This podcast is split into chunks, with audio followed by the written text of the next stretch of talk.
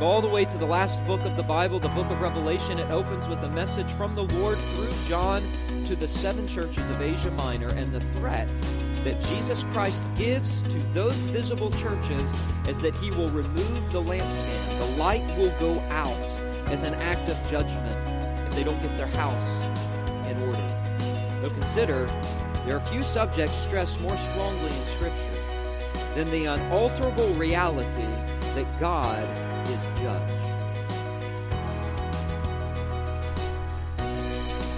This is Andrew Smith, pastor of Christ Reformed Community Church here in St. Johns County, Florida. I would like to extend to you an invitation to worship with us each Lord's Day at 10:15 a.m. Our address is 161 Hampton Point Drive, Suite 2, St. Augustine, Florida 32092. You can also access archived video versions of these same sermons on our Facebook page. Additionally, our sermons are broadcast live on Facebook every Sunday morning. Now, let's open God's Word and listen to the sermon for today's broadcast.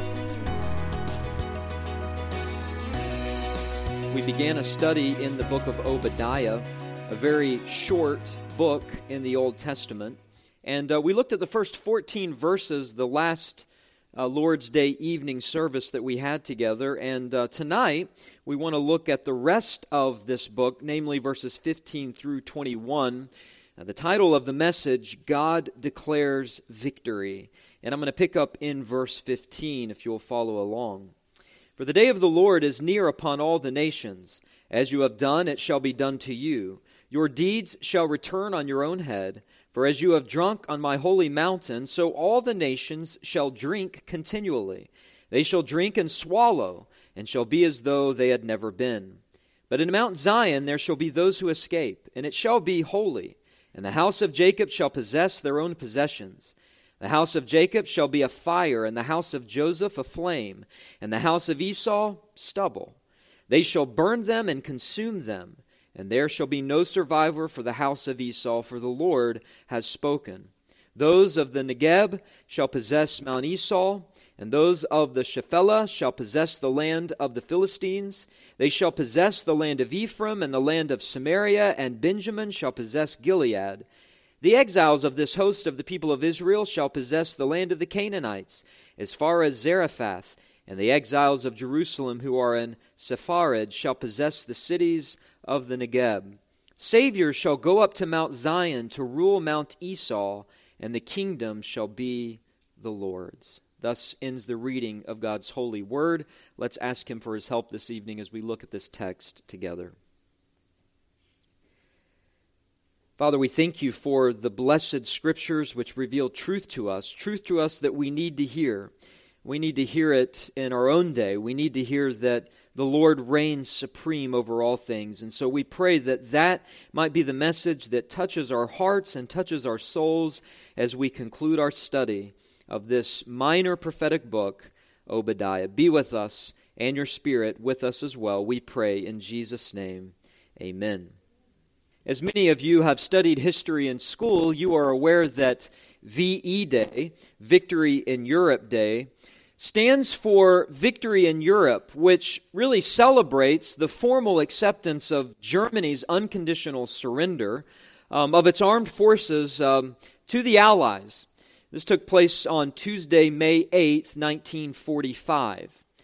This unconditional surrender was enforced at 11:01 p.m. on May the 8th, Central European time.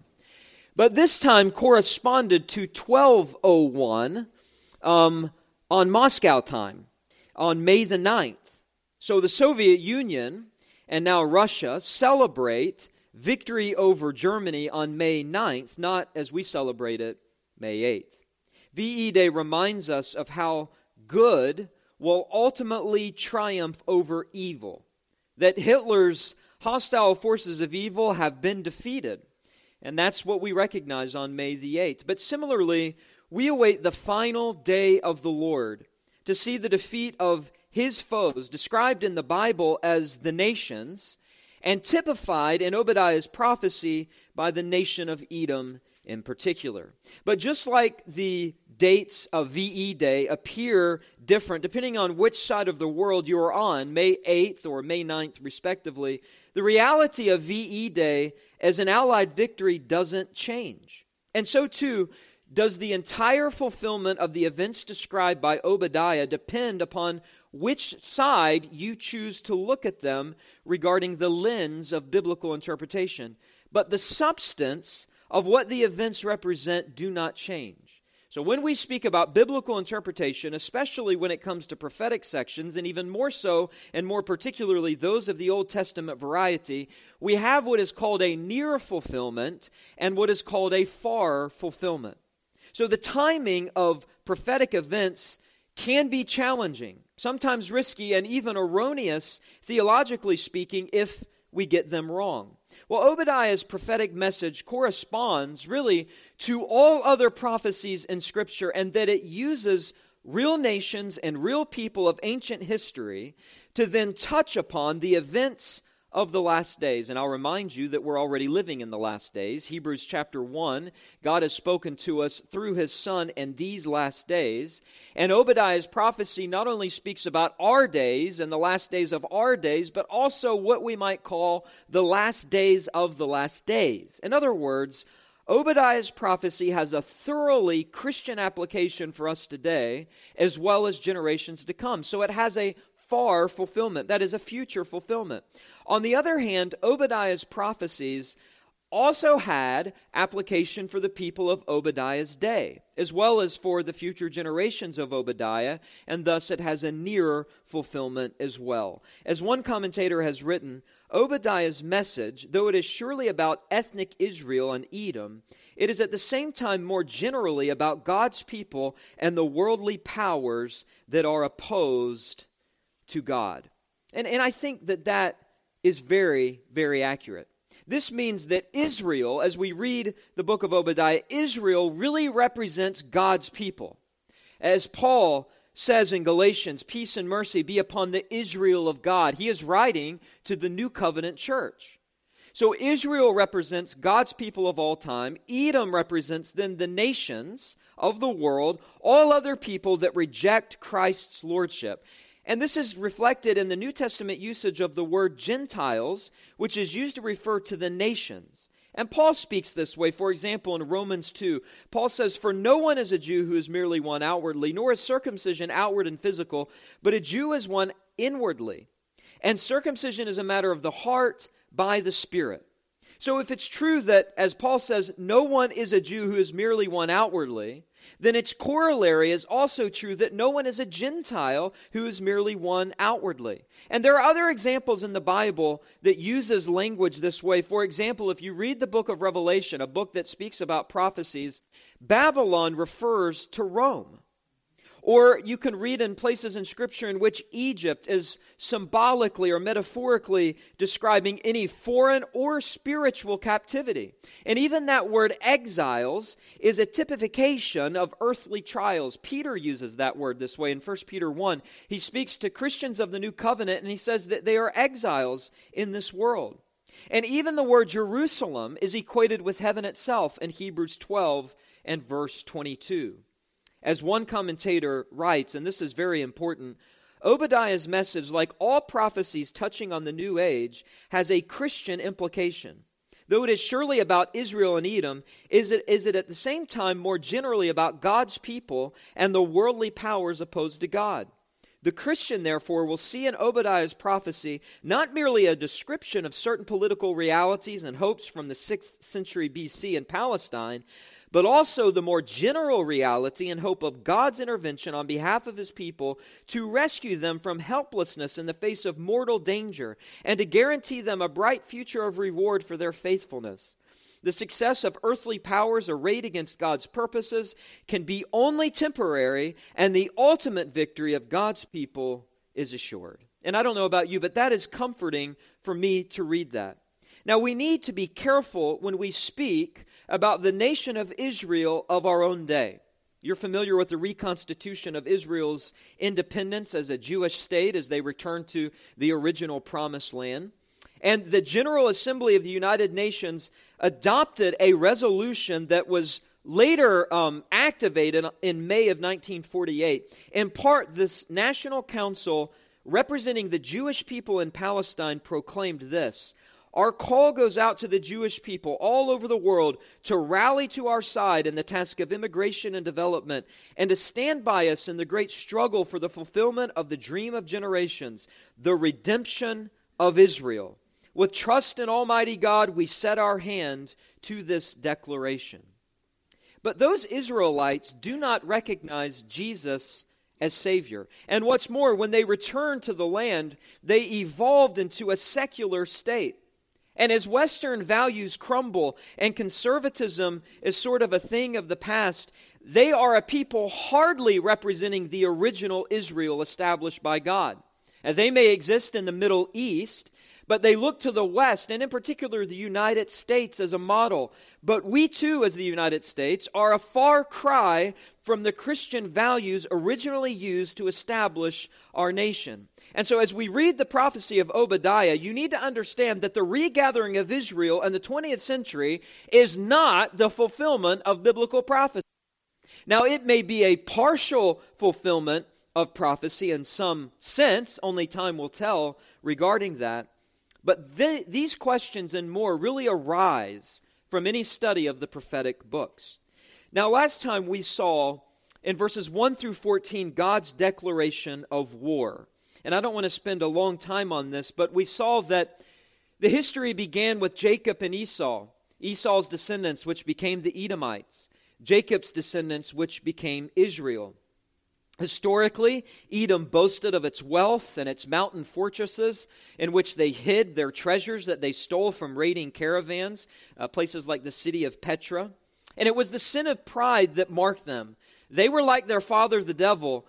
And so Obadiah promises, under inspiration of the Holy Spirit, that they will be brought low by God in verses 1 through 14. This meant, as we saw, the total devastation of this nation, the total collapse of their nation by other invading nations, a targeted conspiracy involving other nations that they were allies with who would turn on them. And we mentioned that this was a demonstration of God's poetic justice. That his poetic justice would come from heaven, it would rain down judgment on the Edomites with the operative principle of lex talionis. That principle simply means an eye for an eye and a tooth for a tooth, and the punishment fits the crime and God judged the Edomites. Why? Because they took joy in trapping fleeing Israelites when the Babylonians had laid siege to Jerusalem in 586 BC. They took joy in that and they trapped those Israelites. And so God, through the prophet Obadiah, says that he will degrade them, he will punish them, he will embarrass them on what he calls the day of the Lord, which is a concept in the Old Testament to describe a day where God's judgment comes. And all of that brings us now to verses 15 through 21. We've seen God's declaration of war, and tonight we want to look at God's declaration of victory. Because in verses 15 through 21, we see that God's declaration of victory involves three elements that we must draw our, our attention to because these elements are true not just of the sixth century and what happened to the Edomites, these are elements that are true for the future day of the Lord. Uh, these are elements that are true that are applicable to the church of the Lord Jesus Christ, the Israel of God. God's declaration of victory always involves these three elements. It matters not what period of church history you are talking about. It matters not where in the Old Testament you speak about or where in uh, the future you speak about. These three elements are present. What are they? The three elements of God's victory. Number one is vengeance. We see that in verses 15 and 16, God's vengeance. Secondly, deliverance, verses 17 and 18. And then third, resurgence, verses 19 through 21. Now, let me just state at the beginning, before we even dig into the text, that our focus, as is appropriate, will be on the application of this passage for us and future generations, using this ancient text as a sort of launching pad to understand several things. Number one, to understand God's reign over the nations. Number two, to understand God's judgment of the nations. To understand the final day of the Lord, ushering in the consummated kingdom, as Paul describes it, 1 Corinthians 15 25, for he must reign until he has put all enemies under his feet. And so, my prayer this past week has been that your hearts may be encouraged this evening. We may feel like a little flock. We may feel like sheep wandering around in this world, but there is a reigning King of kings and Lord of lords and his vengeance will be a reality. The deliverance of his people will be a reality, and the resurgence of his people leading up to the consummated kingdom is also a fact that I believe Christians need to recognize. So let's look at these three elements. The first element of God's declaration of victory is vengeance. Vengeance. We see this in verses 15 and 16. Notice verse 15, it begins, For the day of the Lord is near. Upon, notice carefully, all the nations.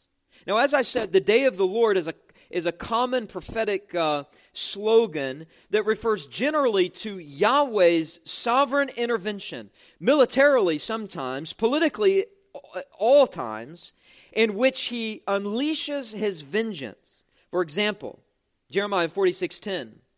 That day is the day of the Lord, the God of hosts, a day of vengeance, says Jeremiah, to avenge himself on his foes. That is the day of the Lord. If you take your Bibles and turn back with me to Amos chapter 5, we see this language being used beginning in verse 18. Woe to you who desire the day of the Lord! Why would you have the day of the Lord? It is darkness and not light. As if a man fled from a lion and a bear met him, or went into the house and leaned his hand against the wall and a serpent bit him. Is not the day of the Lord darkness and not light, and gloom with no brightness in it? In, in other words, um, Amos is saying the same thing that Obadiah is saying. The darkness of God's judgment is a reality for the day of the Lord. Now, there are many places in the Old Testament that speak about the day of the Lord. Perhaps just one more we can speak about Zephaniah chapter 3 and uh, verse number 8 Therefore, wait for me, declares the Lord, for the day when I rise up to seize the prey. For my decision is to gather nations, to assemble kingdoms, to pour out upon them my indignation, all my burning anger, for in the fire of my jealousy all the earth shall be consumed.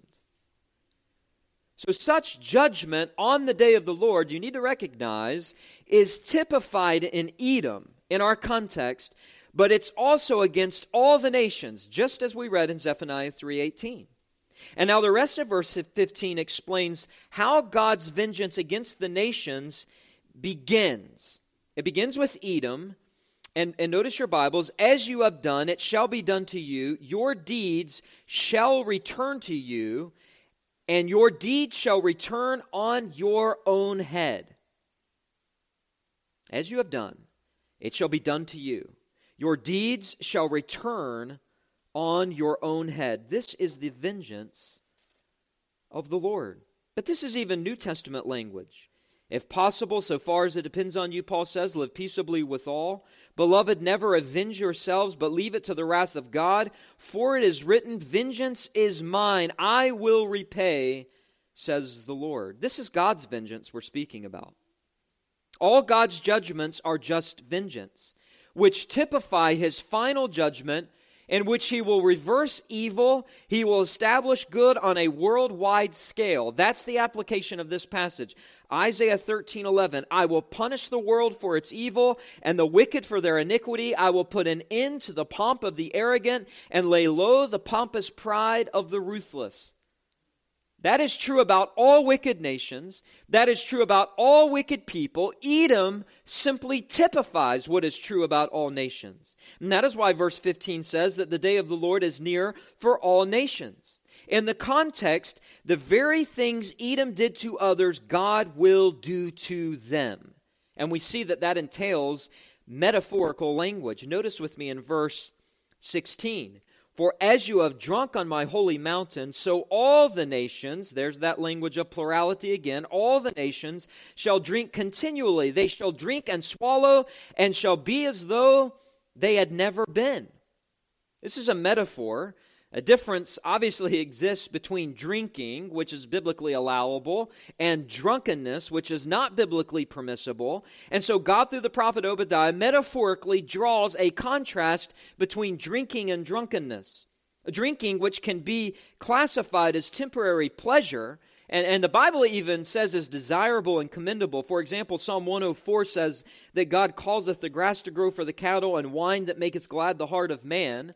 Or Paul told Reverend Timothy, no longer drink only water, but use a little wine for the sake of your stomach and your frequent ailments. But drunkenness is forbidden by God, Galatians 5:21, because listen to this, it is destructive and it can actually be fatal. But get this God's judgment on the Edomites, all the nations will get figuratively drunk, they will, at God's request in order for him to enact lex talionis or his poetic justice. Notice the language of verse 16 again. For as you drunk on my holy mountain, so all the nations shall drink continually. For as you drunk on my holy mountain, this refers to Edom's glee. When Jerusalem fled from the Babylonians, they, they fled the protection of Jerusalem. They, they tried to go to the, the hills where the Edomites lived, and the Edomites trapped them. As God's people flee, Edom looks on with glee. They had this temporary pleasure. They were drunk on the suffering of God's people. And as Edom joyfully drank down the pleasure of watching Israel being destroyed, so too other nations and wicked people rejoice in evil. That's the point of verse 16.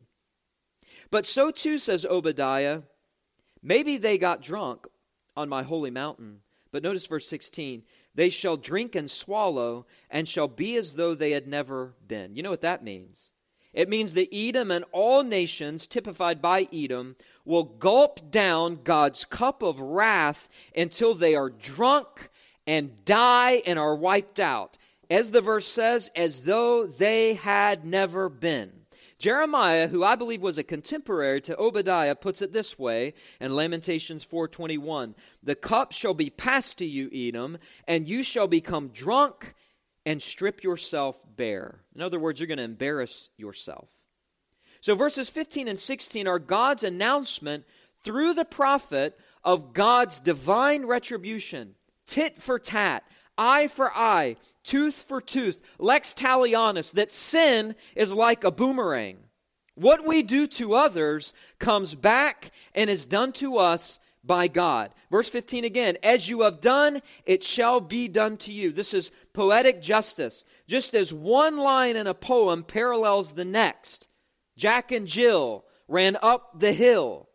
So too does God's punishment run parallel to sin. This is the principle of Galatians 6 7. It is a universal principle. Do not be deceived. God is not mocked. For whatsoever a man sows, that he will also reap.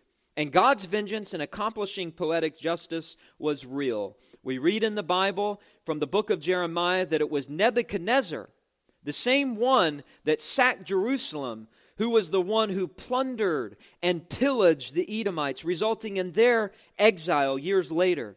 And then it was Judas Maccabees who fought the Edomites. And 20 years later, Simon Maccabees. And 20 years later, Simon's son, forcing the Edomites to embrace circumcision and to accept Jewish law. And yet, throughout history, just as Esau fought Jacob, the Edomites, the descendants of Esau, fought Israel to their death, like Hitler in the bunker. And in AD 70, when the Romans laid siege to Jerusalem, the zealots, that is the, the militia force of the Israelites, foolishly sent for the Edomites as a backup force, and the plan backfired. The Edomites actually contributed to the pain of Jerusalem with some 20,000 Edomites infiltrating the city. But eventually, God's poetic justice won out because the Edomites perished with the Jews as Rome was Rome sacked Jerusalem and the Edomites were never heard from again. This is the vengeance of God. When God seeks to demonstrate his vengeance, he never fails. He has an undefeated, untarnished record. Now, obviously, this passage applies to us in three different ways. First of all, God's vengeance, his divine retribution, has to do with his national judgment. If you notice in your text later on in verse 19, there are several nations listed. And in verse 15, it's speaking to all the nations. Verse 16, all the nations. And then it lists some in verse 19. So, what makes the United States feel as if we are exempt from the vengeance of God? Causes us to think long and hard about the state of our nation. But there's a second application. Because there is a personal vengeance of God, a personal judgment. What is true nationally is also true individually and personally. Hebrews 9:27, it is appointed unto man to die once, and after that comes the judgment. So there is a national judgment, vengeance of God. Uh, there is a personal vengeance of God, and there's also an ecclesiastical vengeance of God.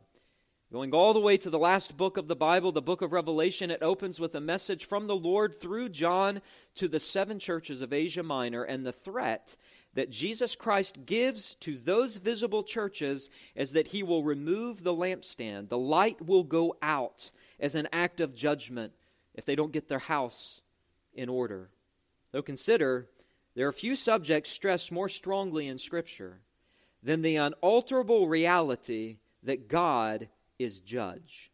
A.W. Tozer once said, and I quote, the vague and tenuous hope that God is too kind to punish the ungodly has become a deadly opiate for the consciences of millions. It hushes their fears and allows them to practice all unpleasant forms of iniquity, thinking, drinking until drunk.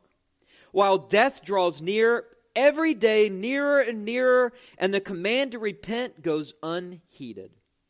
I read Hebrews 9:27 just as it is appointed for man to die once and after that comes the judgment. But it's also true that first of all God's judgment isn't just future. The day of the Lord can refer to divine retribution personally, nationally, ecclesiastically. Uh, God is still sovereign. God is still on his throne, and God has not changed regardless of the nation, regardless of the people. And secondly, with judgment comes hope. God's justice is not pure meanness. It's always mixed with mercy. Hebrews 9:27, yeah, it's appointed unto man to die once and after this the judgment, but Hebrews 9:28 continues the thought of verse 27, so Christ having been offered once to bear the sins of many will appear a second time not to deal with sin but to save those who are eagerly waiting for him. You see, national revival is just like personal revival, it begins and ends with the proclamation of the gospel. That God is a judge not merely of individuals, He is a God who judges nations and the church visible as a means to discipline His people, to purify His people. And so we should not think that because Obadiah is the shortest book of the Old Testament, that it has no application. the vengeance that is described is to all nations in this passage. God's worldwide declaration of victory, therefore, includes number one, vengeance. But secondly, it includes deliverance. And here is where we turn from the negative to the positive. The deliverance is described in verses 17 and 18. Vengeance on his enemies, yes, but deliverance for his people. Verse 17, notice the text. But in Mount Zion there shall be those who escape, and it shall be holy, and the house of Jacob shall possess their own possessions. Verse 17 begins with the word but, which stands in contrast to the negative vengeance of God spoken about before it. Mark well the buts of the Bible because they are the hinges on which great events and doctrines turn. And here is one of them God's vengeance is a reality, but so is his deliverance. And here the prophet Obadiah encourages Israel that their enemies will be cut down and Israel will be lifted up. It's the language used of Mount Zion. And Mount Zion represents God's people who will rise like a mountain of blessing, while Mount Esau will dwarf her in comparison and be brought low because of her pride. Verses 3 through 9 speaks about the fact that she will be brought low. She felt like, Edom felt like she was an eagle nesting high. God says, I will bring you down. Mount Zion is where God dwells among his people. And there the shepherd stands with his sheep, gathering them, protecting them, feeding them, all of those who take refuge under the shadow of his wings. So Mount Zion prefigures, listen to this, Mount Calvary, the mountain of victory. And it prefigures the Mount of Olives, where Scripture says the feet of Jesus will land upon his return to judge. So that verse 17, when speaking about Mount Zion, is saying that in Christ, because of Mount Zion and Mount Calvary, his people will be delivered from God's wrath. So that the gospel is about the justice of God, but it's also about the mercy of God. It is about the vengeance of God, but it is also about the deliverance of God, victory over sin, death, and the devil. And such deliverance comes to those of all nations who trust in the Lord Jesus Christ. Take your Bibles and turn back with me to Isaiah 2. I told you at the beginning that I want the application of this message to be for you tonight. What does the Bible say? Isaiah 2, verse 2 It shall come to pass in the latter days that the mountain of the house of the Lord shall be established. That's Mount Zion. It shall be established as the highest of the mountains. It shall be lifted up above the hills, and all the nations shall flow to it. And many people shall come and say, Come, let us go up to the mountain of the Lord, to the house of the God of Jacob, that he may teach us his ways, and that we may walk in his paths. For out of Zion shall go the law, and the word of the Lord from Jerusalem. This is the universal reign of Christ. Verse 4 He shall judge between the nations, and shall decide disputes for many peoples, and they shall beat their swords into plowshares, and their spears into pruning hooks. Nation shall not lift up sword against nation, neither shall they learn war any more. O house of Jacob, come, let us walk in the light of the Lord. Let me put it to you this way BC Zion, Zion of the Old Testament, was a foretaste of AD Zion.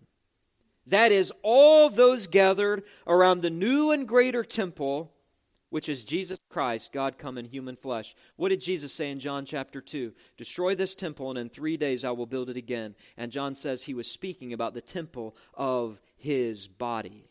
Hebrews 12 22, but you have come to Mount Zion, to the city of the living God the heavenly Jerusalem, and to innumerable angels and festal gathering. The author of Hebrews says, We have already come to Mount Zion. That Mount Zion is figurative, therefore, for a spiritual people, not a geographical place. That is made clear in the rest of verse 17. Notice the text in Mount Zion there shall be those who escape, and it shall be holy, and the house of Jacob shall possess their own possessions. That's similar language to Isaiah 2, which I just read. Mount Zion in the first line of verse 17 runs parallel then with the house of Jacob in the second line. This is the family of Jacob. Now, who is the family of Jacob? Well, according to the New Testament, Galatians 3 7, know then that it is those of faith who are the sons of Abraham. All spiritual sons of Abraham through Christ, verse 17 is saying, shall be those who escape God's judgment, God's vengeance. As verse 17 indicates, and will be delivered, and thus shall be holy.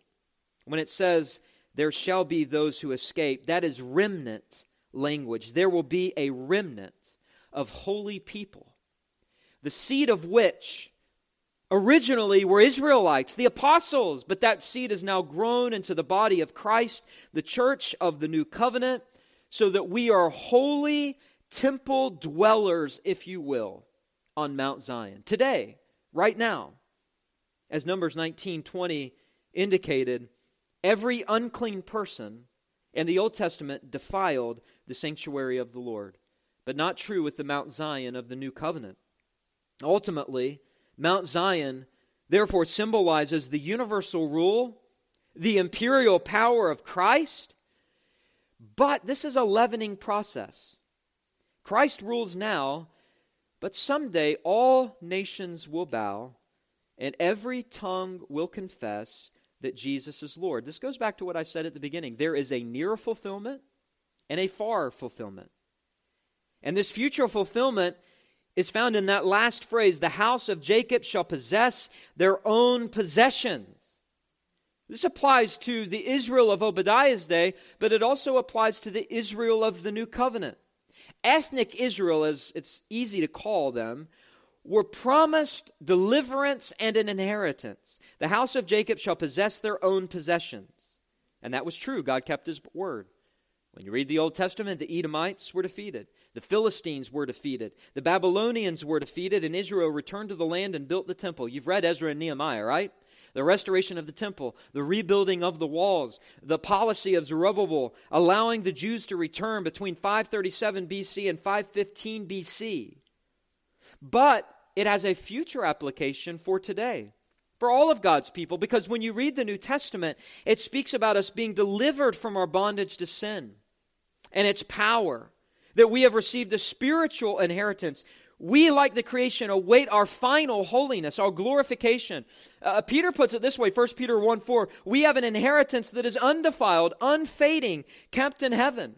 An inheritance, that's language of something we possess by virtue of being the children of God.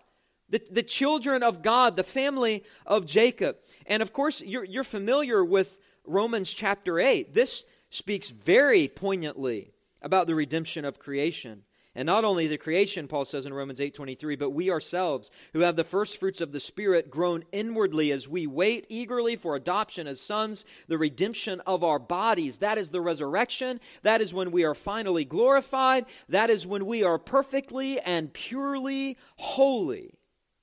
And so, verse 17, speaking about the house of Jacob that shall possess their own possessions, is speaking about us. Our spiritual inheritance in the Lord Jesus Christ because we are, after all, a chosen race, a royal priesthood, a holy nation, a people for God's own possession. 1 Peter 2 9. And we are to realize, therefore, that we possess Christ and Christ possesses us. So, in light of that, we are to proclaim the excellencies of Him who called us out of darkness into His marvelous light because we have been delivered from the day of the Lord, a day of darkness and gloom. And we are called to tell others that they too can be delivered. They too can be possessed by the lordship of Jesus Christ. You know, I, have quoted Peter so many times tonight, we might as well just turn there. Turn with me to 1 Peter chapter 2. Because after speaking about the fact that uh, we are a chosen race and a royal priesthood and a holy nation, which means Peter absolutely understood Old Testament prophecy to be realized in the church of the Lord Jesus Christ, he goes on to say in verse 11, Beloved, I urge you, notice this language, as sojourners and exiles, to abstain from the passions of the flesh which wage war against your soul Keep your conduct among the Gentiles, that is the nations, that is unbelievers. Keep it honorable, so that when they speak against you as evildoers, they may see your good deeds and glorify God on the day of visitation. You see, beloved, there is no worldwide peace that will come through United Nations diplomacy or a European Union policy or law passed by Congress. Now, Christians should care about politics and policies and pray for a mere Christendom to come. But that prayer is really a prayer that Jesus commanded us to pray when Jesus said, Thy kingdom come and thy will be done on earth as it is in heaven. And on earth, in order for the kingdom to be ushered in, there must be holiness in the church of the Lord Jesus Christ. There must be the bowing of the knee of nations to the lordship of Jesus Christ. There can be no king if there aren't biblical policies. And there is only one king, the Lord Jesus Christ. So it is his law that will be established and should be established. And so you say to yourself, what does this mean for us? Well, in short, it means fingertip theology. Our great sin is admiring God's word instead of applying God's word. It's sort of like a man who has a vast library and all he does is sit and look at the books and reads them, puts them on the shelf, and never applies that knowledge. We are called, as the people of God, to be an agent of change in this world because of the promise of our deliverance and the ingathering of the nations. Now, before we move to the third point, I want you to note verse 18 quickly because Obadiah returns to his thought about God's judgment. And I will just stop here briefly. Verse 18 The house of Jacob shall be a fire, and the house of Joseph a flame, and the house of Esau stubble. They shall burn them and consume them, and there shall be no survivor for the house of Esau, that's Edom, for the Lord has spoken. Uh, just as stubble burns and is consumed by fire and a flame, so will Edom be no more. There will be no survivor. God's poetic justice will be enacted because Edom enjoyed Jerusalem being sieged and set ablaze. And so Obadiah says, Don't you worry, you're going to be delivered. God's vengeance is going to come to Edom and all the nations. And notice verse 18, it ends with, For the Lord has spoken. We have it on the authority of God's word that Edom and all the nations that Edom typifies will be subdued ultimately by the King of Kings and the Lord of Lords. Israel, God's people, will ultimately be delivered salvifically and personally and politically and eternally. That is the force of this passage. So, God's declaration of victory is no minor thing. It always has three elements. Number one, the element of vengeance. Number two, the element of deliverance. So God's justice is not meanness, it is mercy because He offers salvation. Vengeance, deliverance, and finally, the best part for last, there will be resurgence. Now, I want you to look at verses 19 through 21 with me. Because instead of God's people being scattered among the nations, the nations will be scattered and God's people expanded, growing to take over new territories. Notice verse 19. Those of the Negeb shall possess Mount Esau. Those of the Shephelah shall possess the land of the Philistines. They shall possess the land of Ephraim and the land of Samaria, and Benjamin shall possess Gilead. The exiles of this host of the people of Israel shall possess the land of the Canaanites, that's the promised land, as far as Zarephath, which wasn't conquered until David, and the exiles of Jerusalem who are in Sepharad shall possess the cities of the Negeb. The BC promised land prefigured the new and greater pl- promised land of the new creation. Hebrews 11:16, the hall of faith is a list full of people who desired, and I quote, a better country that is a heavenly one. And here verses 19 through 20 as New Testament Christians we must understand this is speaking about the kingdom of God, the glorious reality of the kingdom of God that will be established on earth and continue into eternity. And what marks it is this resurgence of the people of God, the Israel of God, overtaking the world, overtaking territories in the name of Christ. Notice the language again, verse 19. They will possess Mount Esau. That is Edom, that typifies all nations. But Obadiah is not content with that. He says also the land of the Philistines, and Ephraim, and Samaria, and Gilead. He speaks about the exiles of God's people that will inherit and possess the earth, even that first promise to our father Abraham, the land of the Canaanites, as far as Zarephath, the cities of Negeb, too. Let me put it to you this way God will recover the lands on every map in the back of your Bible and every map in your vehicle. Jesus, the King of Kings, will rule from coastland to coastland, going through the heartland. And verse 21 is shocking. Notice your Bibles. Saviors shall go up to Mount Zion. Now, Mount Zion is the kingdom of God, which you and I are in. Saviors shall go up to Mount Zion to rule Mount Esau, that is the nations, because Esau is Edom. And the kingdom shall be the Lord's. Wow.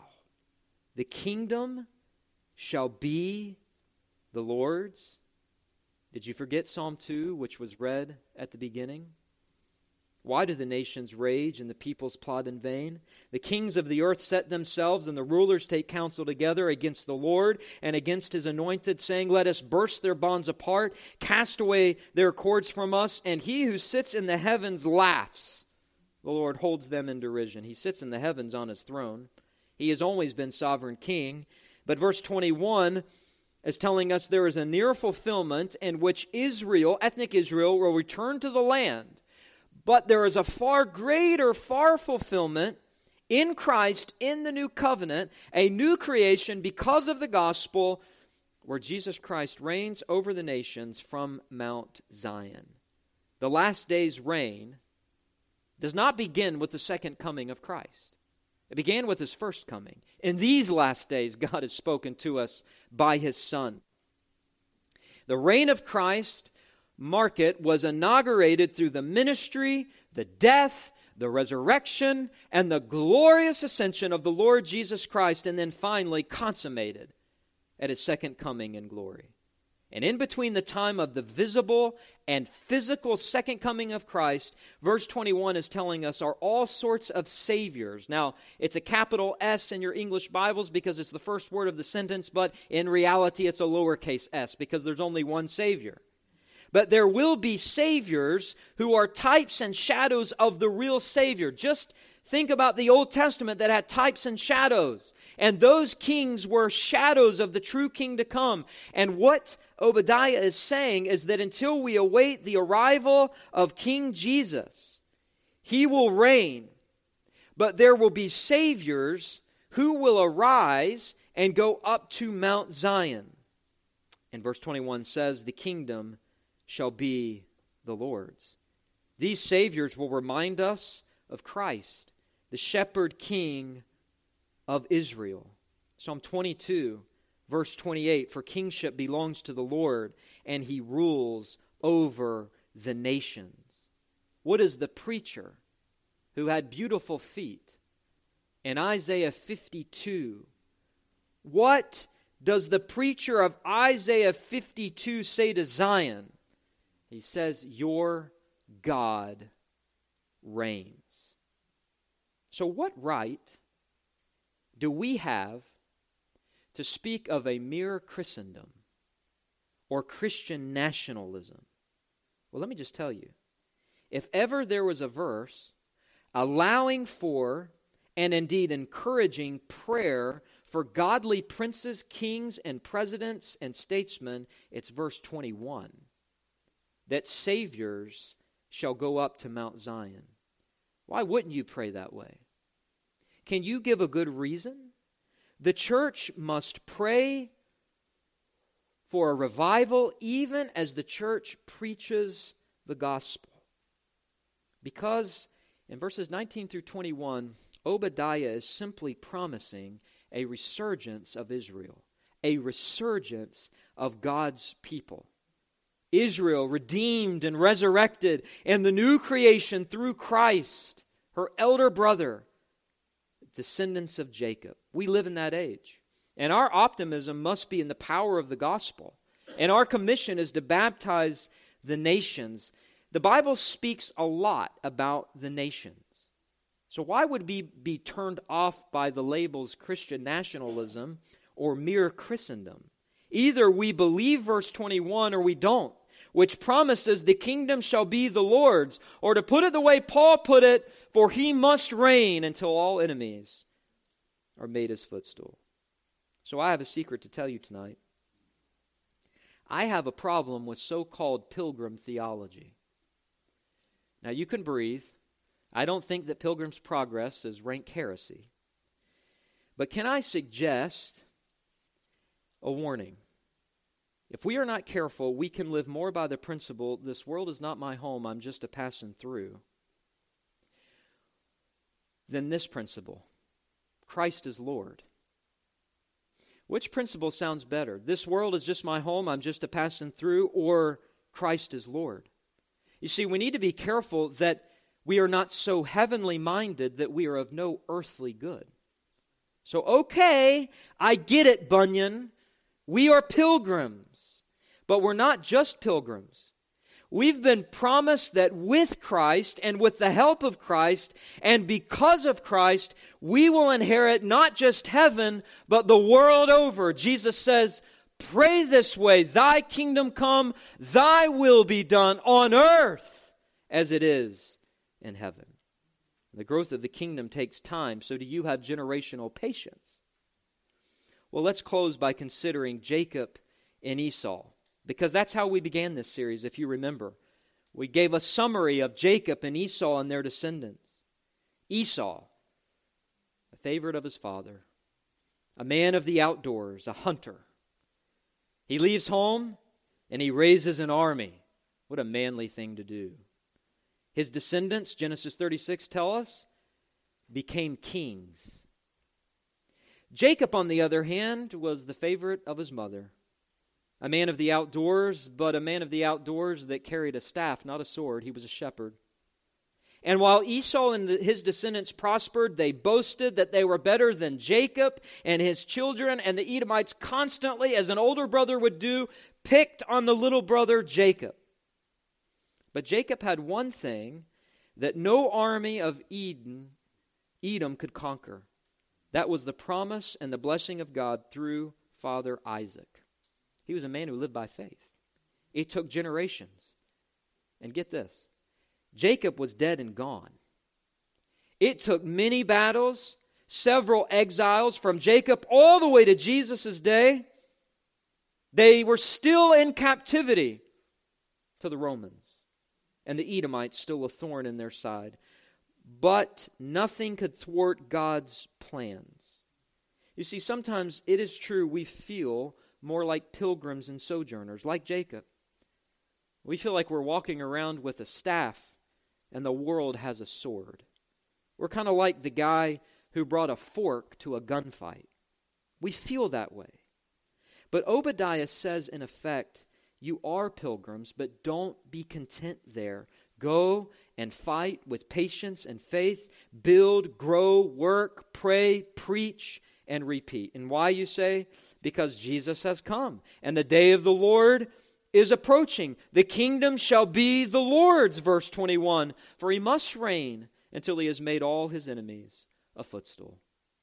This past week, me and my boys remodeled our upstairs, laid wood floors in, put bookcases up, all around the room so I could move my library up there. And as we began the work, late Sunday night, it began easy as we began to rip the carpet up. And boy, did my boys have a fun time ripping the carpet up. It was easy, it was fun, it was destructive. You could have a hammer and a, and a screwdriver. And so that was the easy part, but then came the hard part the putting it back together making sure everything was level, making sure everything was straight. And we learned one principle measure twice and only cut once. Because if you measure once, you'll cut twice. The patience, the labor, the meticulous nature of that to get things right, to look forward and see where things will be. You see, the resurgence of God's people is beginning now but it is a leavening process. So let us prepare the way as the church by working and laboring and preaching and trusting so that when Jesus comes, we can give him a red carpet welcome. Because it ultimately comes down to a matter of faith. And you can't be standing on the promises if you're sitting on the premises. Because he's already declared his victory. So let us win. In other words, let me put it to you this way D Day has happened. The allies of God's army of many nations, of every tribe, tongue, and people, have landed on the coasts. Satan is bound, Satan is hiding. God's people are marching, and they will not stop marching from coast to coast through the heartland until the knowledge of the glory of the Lord covers the earth as the waters cover the sea. That's why we march forth in battle, because we know our King has already won. So we labor, we fight, we pray, we preach, and we repeat to the glory of God. Let us pray.